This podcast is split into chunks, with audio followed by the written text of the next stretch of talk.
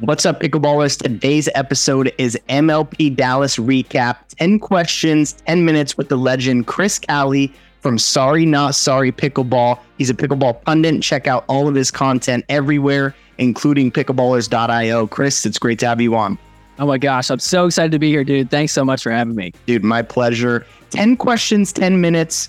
I got my timer here. Are you ready to get into this?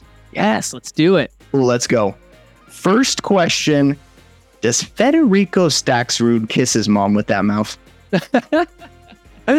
she probably doesn't even understand him. She probably only speaks Spanish. So she's like, looks like you had a good game. I don't know. She, yes, yes. And Anna Leigh handled that relatively relatively well, right? It didn't seem like there were too many antics after that crazy moment. I think that's what kind of made it okay.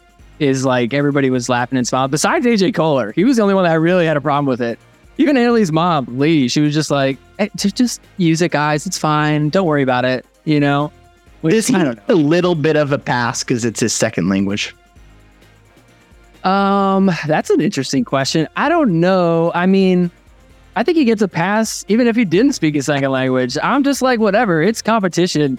I mean, sure, it's a 16 year old girl. I think the, it's more the fact, like, I'd feel weird about cursing at any woman, regardless of her age, you know, but the 16 year old part, I'm like, yeah, you know, but I don't know. It's heat of the moment stuff.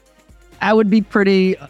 I'm trying to think of like if it was me, you know, I'm like, it would probably fire me up. I don't know if I would like get into somebody's face if they said it to my opponent. If they said it to my daughter or something, I probably would be pissed. Not gonna lie. Oh yeah. You know? All right, next question. We're rolling off these. Ben Johns' attitude against the Orlando squeeze was very shocking. Didn't seem like he wanted to be there. Who wanted to be there less? Ben Johns in the Orlando Squeeze match or the Atlanta Bouncers ownership group? Oh, Oh, well, I don't think Trae Young was even there. He did not show up. so I don't know. Yeah, it seemed like Ben just really got out of it, which is kind of normal. Every now and then he'll kind of get like that, it seems like. Does. It just seemed extra, though. They had a rough time in men's doubles this go. They did. They yeah, Eric Lang did not show up. I was expecting at least one game where he came and he had that awesome game when we were back in Atlanta. Yep. But he was nowhere to be found. I mean, they won once in the quarterfinals, I think, and that was it. So, and yeah. speaking of which, question three, we both know that Ben Johns had a significant role in picking that team. One out of 10, how much do you think he regrets those picks? So much. So much. I mean, there's so many people that were left on the table you know, and it's just like, man, Eric Long, he, he just like never came through. You have Tardio. I mean, you even have Callan Dawson, which, sure. you know, he's kind of similar to Collin Johns in that way, where it's like men's doubles going to play well, mixed, little shaky. But at the end of the day, I mean, you didn't even win men's doubles for the most part. So, you know, I don't know. I, I think he definitely at this point is like, shoot, we should look into trades for this third go round. And even Ben and, and Jessie lost their match. I mean, they were down big. They kind of made a comeback at the end, but they were kind of nowhere to be found, at least in that semifinal match. Yeah. Yeah. I was actually kind of surprised at that. I'm not, I don't, I like Jessie Irvine as a person, but I don't know if she's the best player. Sure. You know, like I think she's definitely one of the most overrated women. Especially for a second round pick. That's right. That, that's tough. That's tough now. Question four overall biggest winners and losers in this tournament. Biggest winners. The Frisco Pandas, biggest winners. I mean, they came in second, but they were winless for MLP history. Yeah. yeah. And all of a sudden they make it to the finals. I mean, that's incredible. That's like the only team where you walk away losing the finals and go, yeah. Well said. Very well said. In fact, I think there was a case that I mean, uh, yeah, they lost, so you can't give someone the MVP from there. But I mean, there's a case to be made that maybe Bobby could have been MVP. I mean, a lot of players played very well on that team. Yeah, uh, is the MVP just for that final match, or is it for the whole tournament? You know, I feel like that's what kind of makes it confusing. I don't know. Yeah. Either way, next yeah, one. Riley Newman finally wins a tournament that Ben Johns is actually in. Hmm. But how much credit does Riley deserve?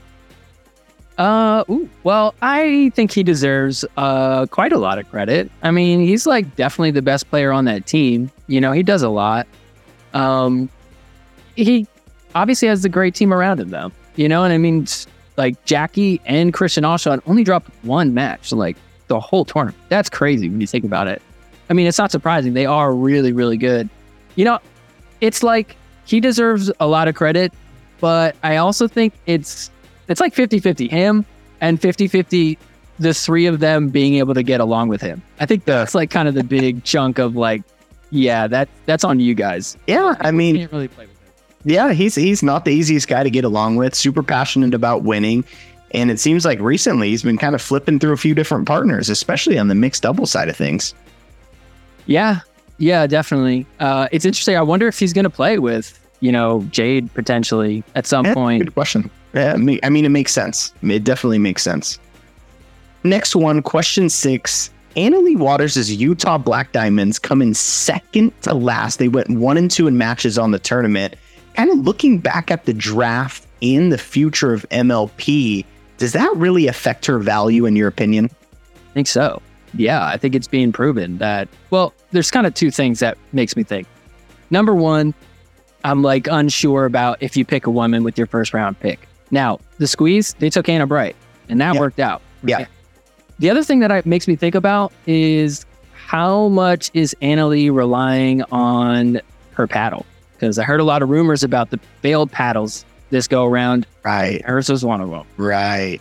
a lot of people have been talking smack about her paddles at paddle tech sounds different than every other paddle and then all of a sudden mlp's got different rules for that and they don't allow her to play with it now it's like oh look what happens she's vulnerable you know Wow. Yeah, that's that's interesting. But yeah, I think you have a great point as far as yeah, look, if if Anna Leigh slides to the eighth pick overall, then you absolutely take her. But second, maybe you do go for Riley or somebody else that has been more of a proven winner in this format. absolutely yeah i think you definitely got to go riley above her yeah even jw johnson Yeah. i would say definitely go above her maybe Yeah. even, uh, maybe even dylan frazier uh, i think Maybe. it was if i remember correctly i think him and travis Rettenmaier uh, beat ben and Yeah, Eric Lang, yeah. True, true. you know Yeah.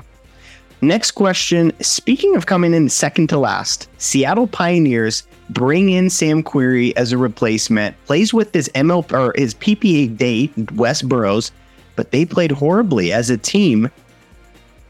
What's going on with Sam? Is that his last MLP tournament? I, I think they'll give him one more chance and then that's it. I mean, you know, it's kind of he's just become a meme at this point. I'm all for it. I hope he plays everyone because I want to keep seeing it. Yeah. it's like it's fun to watch somebody lose like that. You but it's only fun because of how much he thought he was going to do good and came out. He's like, like the way people make fun of him is how it'd be if Christian Alshon never got successful. You're just like, look at this guy thinking he's going to make it all big time. Oh, I'm going to be the top six player in just a few months. It's like, really? Yeah. dude? Yeah. Like- Yeah, he is he's a walking meme at this point. I would like to see him he has definitely improved. So so that's definitely something that uh, to look forward to and we'll see what happens in San Clemente. Question 8, CJ Klinger back-to-back champion, back-to-back MVP. What are your overall overall thoughts on CJ? This guy must love cruise ships. I mean, I cannot believe he's got two cruise ship tickets now. No, he's super great. Honestly, he's becoming one of my favorite players. There's just something so wholesome about it. I love watching him in interviews. He just is like Yeah. so awkward. He's just a kid, you know? Yeah. It's like, wow, dude, you, you're so like tall and like, you know, aggressive. You're a lefty. Like, dude, I, I'm honestly surprised he's still in Challenger League. I guess nobody really knew how good he was at the draft time. Sure. But I mean, if we we're not going to have, you know, premier challenger format moving into 2024. Yeah. But if we did, I think he's like okay.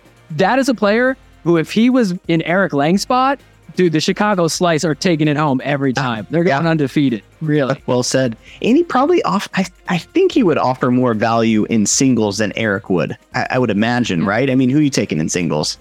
No, for sure. Yeah, Eric Lang is just falls apart. yeah, no, that's for sure. Uh, Like that's almost one of CJ Klinger's strengths is is singles for sure. Right. Number nine, what was your favorite shot, moment, rally of the tournament? I know there were many, but what was your favorite part? Okay, the one that literally had me jump off my chair in excitement and like get all giddy was the one where Tyler Loong like jumped up and Yeah. hit the ball. That was insane. That was like one of the craziest plays ever. Like, and what was crazy was like a few plays before that, he did the same thing. Like a ball came at his feet and he hopped up and hit the ball. I don't think they won the point. They might have, but it was I- like I remember thinking. I'm like, I'm like, why did he do that? That's so interesting. And then he did it again, and it was like, wait, that.